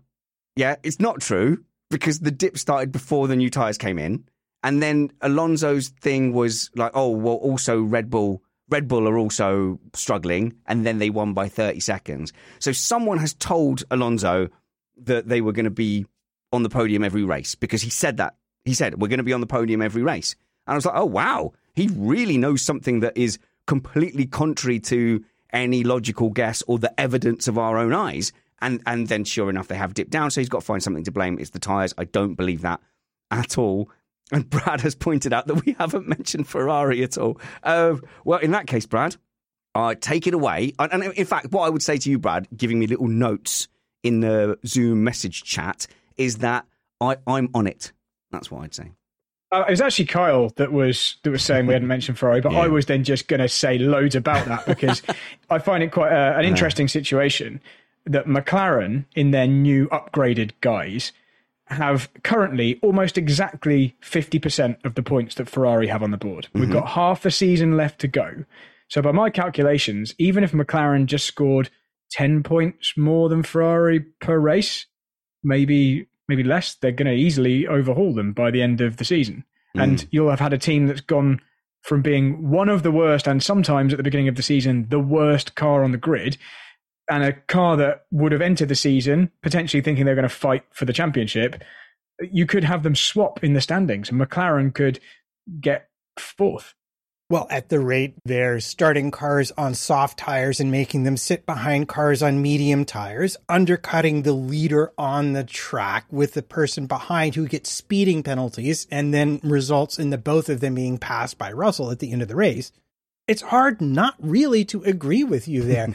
It's weird to think that Ferrari might be at risk, but right now, given the decision making at Ferrari and their gone. inability, because they put them on two sets of hard tires, they were the first, the highest up team to do this. And again, if you look at the finishing and who finished on what tires, it's pretty obvious the hard tire was a terrible tire to be on. So either the car is such a disaster, they can't run the softer compound, in which case the car is a disaster and genuinely fourth fastest. Or, as I might have pointed out in the past, Fer- Ferrari is so terrible at understanding the tires that they, of all the top teams, will make the choice to put their car on the slowest possible tire every time they have that choice. Doesn't really matter how you cut it. They're at serious risk. Piastri's not a joke as a driver. Norris is quite good, and the McLaren is now very, very fast. It's they have more season left than they have points to give right now. Yeah. And we've seen this before. I've said this countless times on this podcast. It's like they have no confidence in their own decision making. And they asked the drivers, they did it again. I think Sainz Yeah, did, back. yeah. It was like, well, tell me, you know, what's what's going on? And you can't when you're driving the car, you can't be having to try to think and call your Yeah. own strategy, which is what Sainz is doing. Uh, they missed they missed a trick in the first stint. They should have instantly put Sainz ahead of Leclerc to make use of his softs, then pit him out of that. They didn't. They didn't do that. And bless him, I don't know what the guy's name is. Bless. The strategy guy when he comes For over, we are Leclerc? checking. Xavi, Yeah. Xavi, something. Oh yeah, um, yeah. Keep it up. We are checking. It's his voice now is almost synonymous with a bad decision. You know something bad is a bad decision is just about to be made when you hear him say that. And it's yeah, like, oh, I, I know, but can I, kind can of I feel- defend? We're on it. We're on it. Yeah, we're on it. We're on it, and you can trust me. Yeah, yeah, they- Buy your used Yeah. car from. We're on it as balls are rolling around everywhere because they've dropped them already. The, the, the, the we're on it. It was that that's the least confidence I've ever had from a, a reassuring radio comment ever. But uh, let's let, let's defend. I'm going to defend the race engineer a little bit. So it's Javier uh, Marcos Pedros is the uh, Spanish engineer that is managing Leclerc, as far as I can Google. But I have, uh, I, I'm assuming he goes by Javi. Uh, but I don't feel like he's like Bono going like stay calm, box, box, box. This is what we're doing. Here's the strat. How do you feel about this? I, I feel like he's almost like an someone in Ferrari. DM me. I will not give away the, the the source. I promise. I never have ever revealed a source. But It doesn't feel like he's making decisions. It feels like he's a middleman. It feels like he's having to go back and forth, and it feels like he's terrified that he's going to upset the driver, and then he's going to upset the the management. And I, I don't feel that individual there does not sound like he's empowered to be the boss over the radio in the way that uh, Verstappen's Verstappen's engineer is like his boss. That feels like Bono's in charge of Hamilton. I don't get that sense at Ferrari, Kyle. Yeah, and yeah, I don't. It's nothing against him personally, and I don't think it's his fault. It's like he's turning around to his strategy team and he's like, "What do we do? What do we do?" And they're like, "I don't know. Mm. We don't know. Say something. Just say something. Yeah. Say anything to the driver. Just, Right. just, just delay him because I don't think he's getting the feedback because their internal processes are just, are just jelly. I don't know what's Okay. going on. Matt, are we being unfair here? Because I, I don't, I don't always, you know, like to, you know, name an individual and go, okay, well, that's a bad job. So, because we don't understand the pressures, we don't understand the organisation and the the structure. However, you know, since Rob Smedley, race engineers are significant personalities in the sporting team. So, I, I think we're okay, aren't we? Looking at those personalities. Uh, yeah, but as someone who has suffered a long time with the Knicks being owned by the Dolans, and Right. if you're a New Yorker, you'll get that. I'm not, and I what don't. I would say is the problem here is that everyone's waiting for Ag- Agnelli on his yacht to pick up his cell phone and There answer a question. There we go. Yeah, yeah, It's- I'm with it- you. I'm it is you. a Yeah, it is a right mess. Look, Ferrari is not going to win the drivers' championship. They're not going to win the constructors' championship. Why are you screwing around, undercutting Sainz ahead on the track with Leclerc, who then gets the speeding penalty? When it- the only thing that should matter to you is how many how many gross points can my team bring home this weekend to keep me out of McLaren's clutches? They're being ridiculous with their decision making. Can you hear Matt? I don't think I've heard Matt like that. I'm going to save that replay. That's going all over the TikToks. Uh, wow, Brad, match that energy right now. Start just yelling at the, the YouTube. So I understand Matt's frustration because when you've got uh, a company, a race team, a sporting entity that's employing a group of professionals to make these strategic decisions with all the information yeah. available to them, and we've we've said this in the past about bad strategic decisions, probably about Ferrari, um, and you've got people like Matt, but like thousands of other people at home as well who watch and understand and take these things seriously, who could genuinely make better strategic calls from their sofa. Not saying that like uh, there's no um, exaggeration there. That you could Matt could have called the race better from his position. It makes you wonder what on earth's going wrong. I didn't quite catch this um, message, but there was a part where I think it was Leclerc. Uh, in fact, I'm sure it was Leclerc asked a question, and the the engineer said, "We'll We'll we'll, tell you deal with this at the end." And he said, "No." I need to know now. But Like, he was- the race is happening He- now. He, was like, actually asking if he could pit. He was that? actually asking if he could pit, if he could get on tyres, Matt. So uh, from that point of view, I think you're justified to be yelling at the telly as as someone who like likes Leclerc. Yeah, I like Leclerc too. They they punted his pit stop. He came out behind Sainz. Sainz should have been sent through on the softs, and it all should have been dealt with in a much different way to begin with. I think probably everyone would agree with me. But dealing with the situation there, they screwed up Leclerc's pit stop. What they should have said was, "We screwed up your pit stop." But we're trying to get maximum points for the team. You're not winning the drivers' championship anyway, so just suck it up and deal. Sorry. And instead, they undercut Sainz, Leclerc got a penalty, and that opened up Russell to pass Sainz and get close enough to Leclerc that he wound up taking sixth place, and they lost like essentially what three, four, five points because of it, which doesn't seem like a lot, but times how many races are less left times how much ahead of McLaren they are, uh, those are going to add up quick. That's just what I'm saying. Yeah, it's crazy. And it was this time last year, I sat on this same race review and I did say if a semi drunk bloke on the sofa can call it better, then Semi-drunk? they need to maybe look. That's you and me out, Kyle. yeah, yeah, yeah. If a semi drunk like sort of bloke on the sofa can call it better, then then they need to have a look at what they're doing. Now we're starting to hear the drivers getting a bit angry now. I think the drivers we have are. completely lost confidence. Mhm. They have their like Mm. their great hope in Charles Leclerc, and I fear if they keep gaffing like this, that they're going to lose Leclerc to someone else because I think he's almost had enough. I'm just going to come back with the thing with drivers is you have to be consistent about how you're going to handle situations. If Mercedes and Toto has taught us anything, the only way to manage good drivers in a complex relationship is to be very clear with them ahead of mm. time what the rules are and how things are going to be played. And what it's starting to smell like and feel like to me is they have told Leclerc, well, no matter what, you're going to finish ahead of Sainz. And that's to their own detriment. And it's just, it, it's wrong. It's wrong because they're not in a position where they're going to win either championship right now. And I just just, just from a, a podcasting point of view and from a, a, a pundit point of view, uh, talking to our audience now, I I know.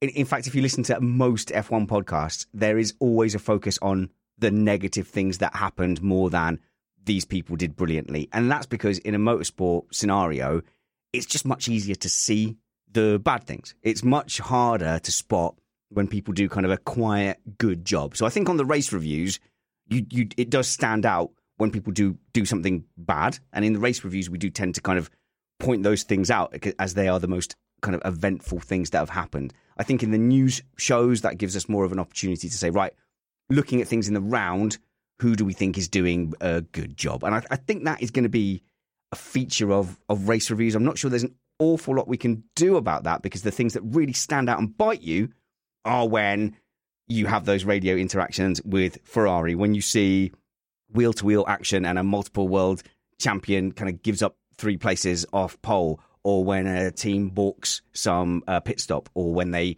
fluff a bit of, of strategy. Those are the things that come kind of come out and bite you. And in a high pressure sport where there is an ultimate pace and there is an ultimate performance available in that man machine combo, then that is always going to be kind of a reality where when you've got sport, you know, like like like javelin, it's well, who threw it the furthest? You know, oh, that was good. That one, that one went really far. where there's a limit to the ultimate performance, and a lot of time, uh, you know, if you do sim racing, you do kart racing, your best performances are when nothing goes wrong and you're able to just do what you do well throughout the course of the race. All right, let's move on to the podium.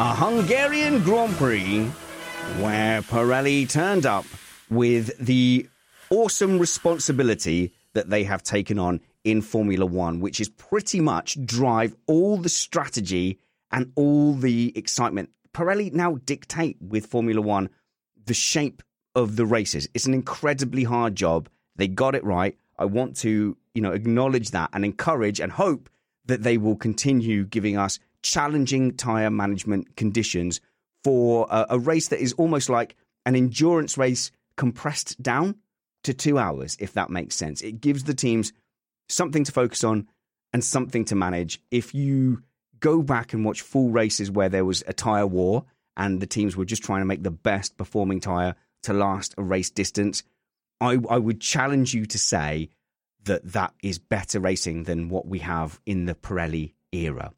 Of course, I believe that the best era of F1 was the groove tyres. No one agrees with me. It will make Kyle spitting mad and Matt spitting mad as well. Do you know what? We can do a whole podcast on it because you're wrong. The groove tyre era was absolutely the correct way to go. Groove tyres, rip the wings off. Stop all shaking your heads at me. I've muted you all. There's, there's no way that anyone can come back at me. Uh, however, for the Hungarian Grand Prix, we have to give out some awards. So let's start with our Good Thing Award. It's our thing of the weekend. Oh, I suppose we do get to be rather positive here. Okay, who's the most positive among us? I think it's Kyle. Kyle, you bastion of joy. And do you know why you're a bastion of joy? Because you've got two lovely little kittens in your house. And I, Kyle, I want to come to your house and play with your kittens. Please do, because they're growing up fast. I almost want to find a way to stop them No, growing up so it- quick it- it- because they're adorable. Yeah, I know you just you have to just just move house, hope they stay in the old house, and then get new kittens. No, the kitten phase goes so so quickly. I will be at your house in a second uh, with some IPA and a fishing rod.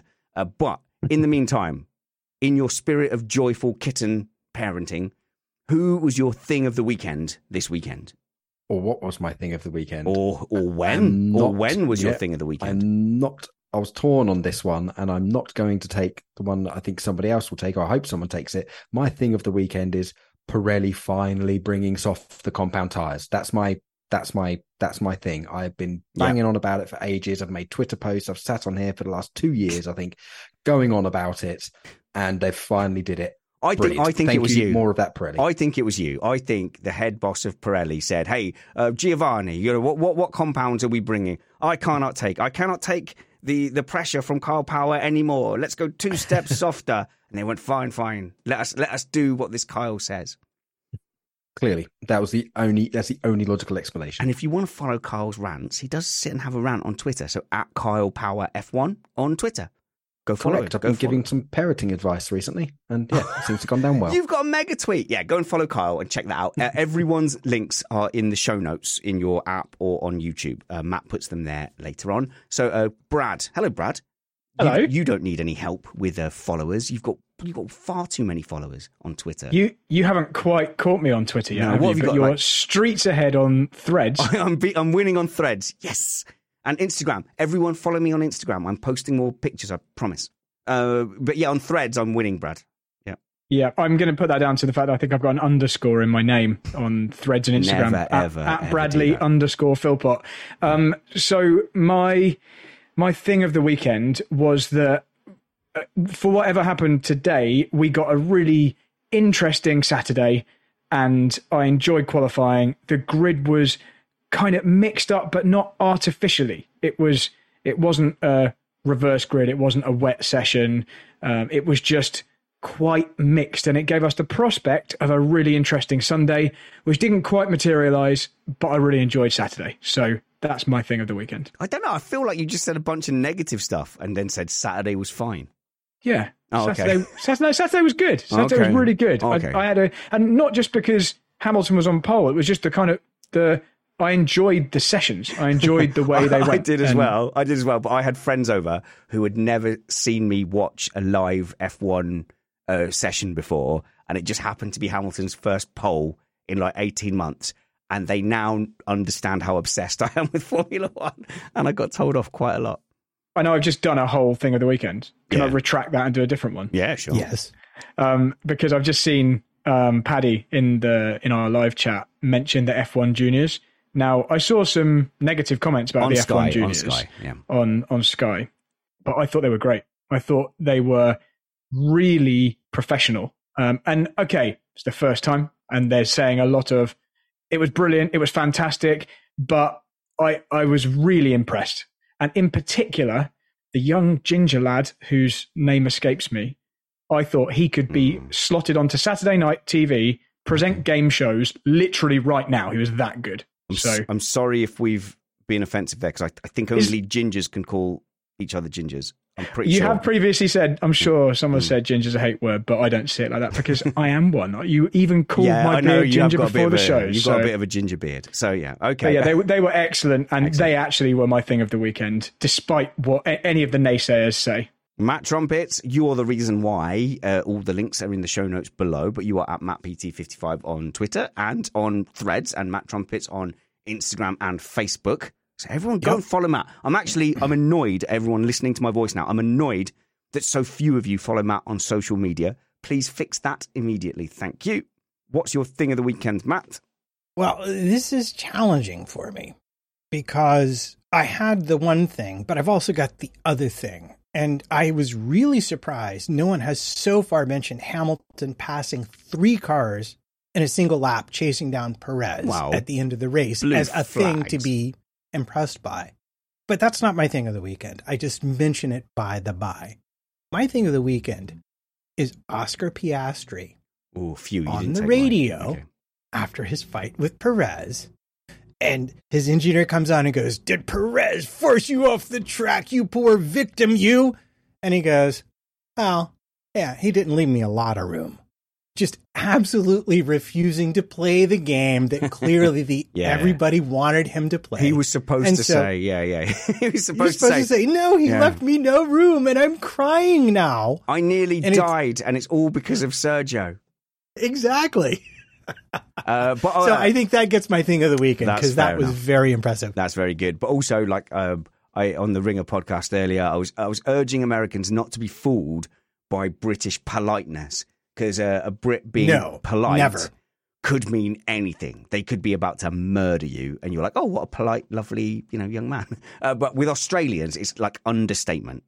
So yeah, it's like you know, uh, you know, you you just hit the wall, flipped over, caught on fire, and went into the sun. How you doing? Oh yeah, mate. Yeah, I've got a little bit of a scrape on my elbow, but uh, we'll we'll get some kangaroo juice in there, and it'll be fine. Yeah. So pa- Piastri is not going to play that game. They are not a a yelling, uh, particularly emotional bunch, uh, unless they're playing cricket, in which case they're utter utter turnips. Come on, England.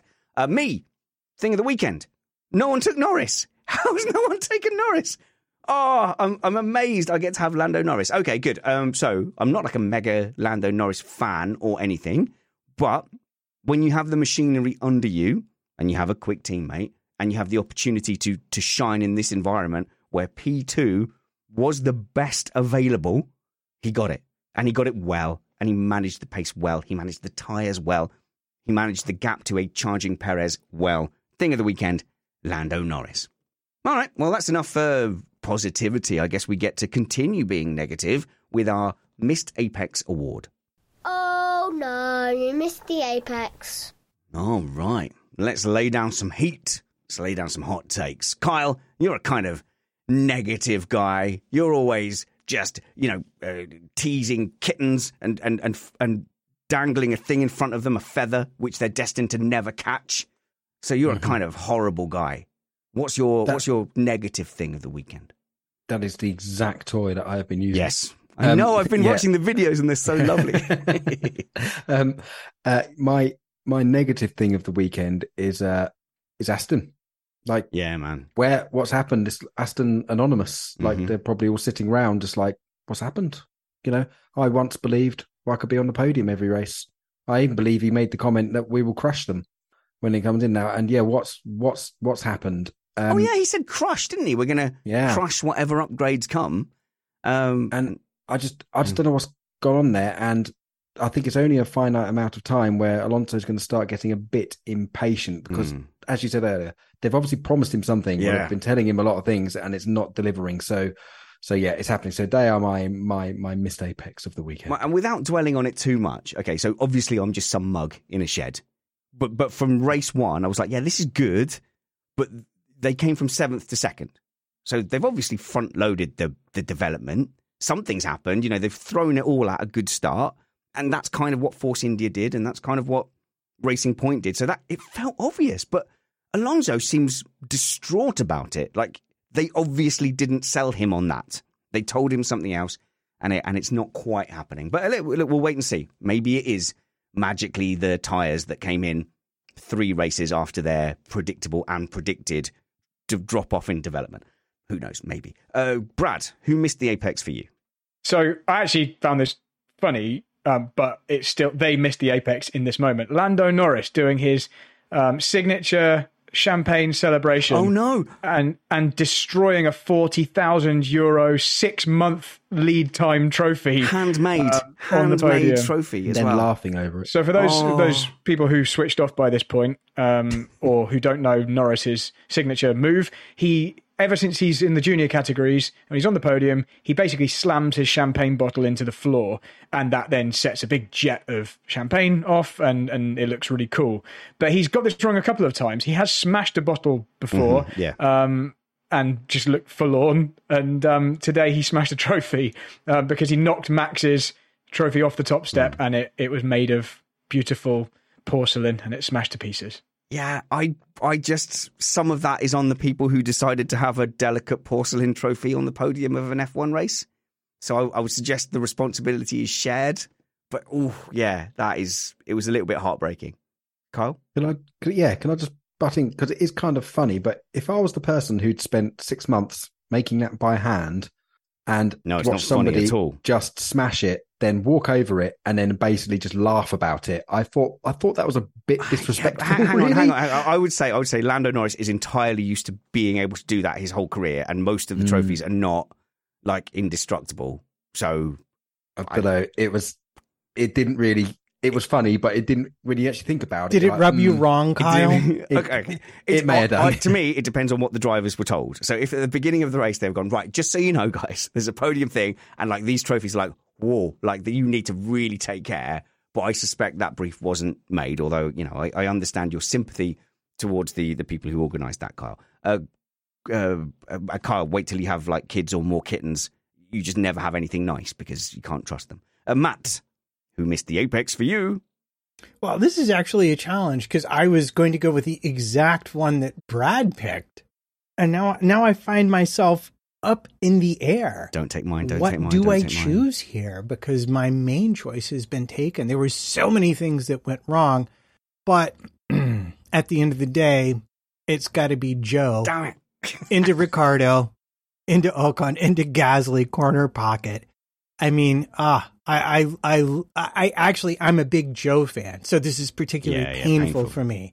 I don't think the start thing was necessarily his fault based on the onboard I viewed, although I know they're going to look at it later, which means we'll never know what really happened, if it was his fault or not. But the braking thing, yeah, that was pretty much 100% on them. And it was just, Yeah. he just got caught out with the, um, with the, the, with the dirty air in the full tanks. And we've seen plenty of drivers before make that exact same mistake. But only Bottas has taken out more drivers. so at least there's that. Okay, well, that's cool. I can't believe you left me with the most obvious one, which is uh, the Missed Apex Award for me goes to Alpine, double DNF, lame, come back stronger in in Spa. Keep your seats together, Ocon. All right.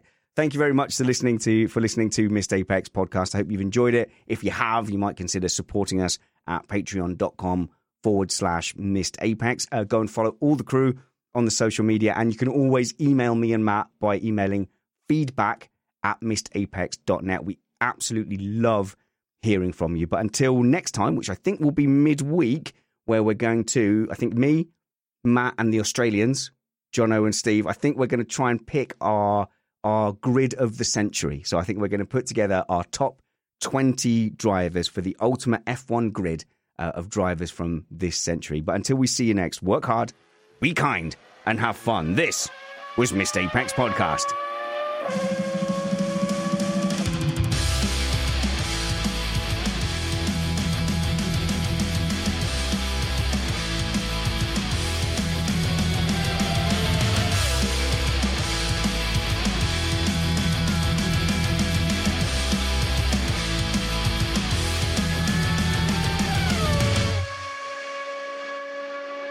Actually surprised how passionate that trophy chat got.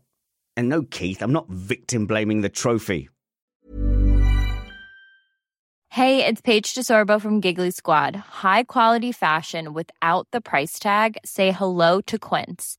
I'm snagging high-end essentials like cozy cashmere sweaters, sleek leather jackets, fine jewelry, and so much more. With Quince being 50 to 80% less than similar brands. And they partner with factories that prioritize safe, ethical, and responsible manufacturing. I love that. Luxury quality within reach. Go to quince.com slash style to get free shipping and 365 day returns on your next order. Quince.com slash style. This is the story of the one. As a maintenance engineer, he hears things differently. To the untrained ear, everything on his shop floor might sound fine, but he can hear gears grinding or a belt slipping. So he steps in to fix the problem at hand before it gets out of hand. And he knows Grainger's got the right product he needs to get the job done, which is music to his ears. Call, click Grainger.com, or just stop by. Grainger, for the ones who get it done.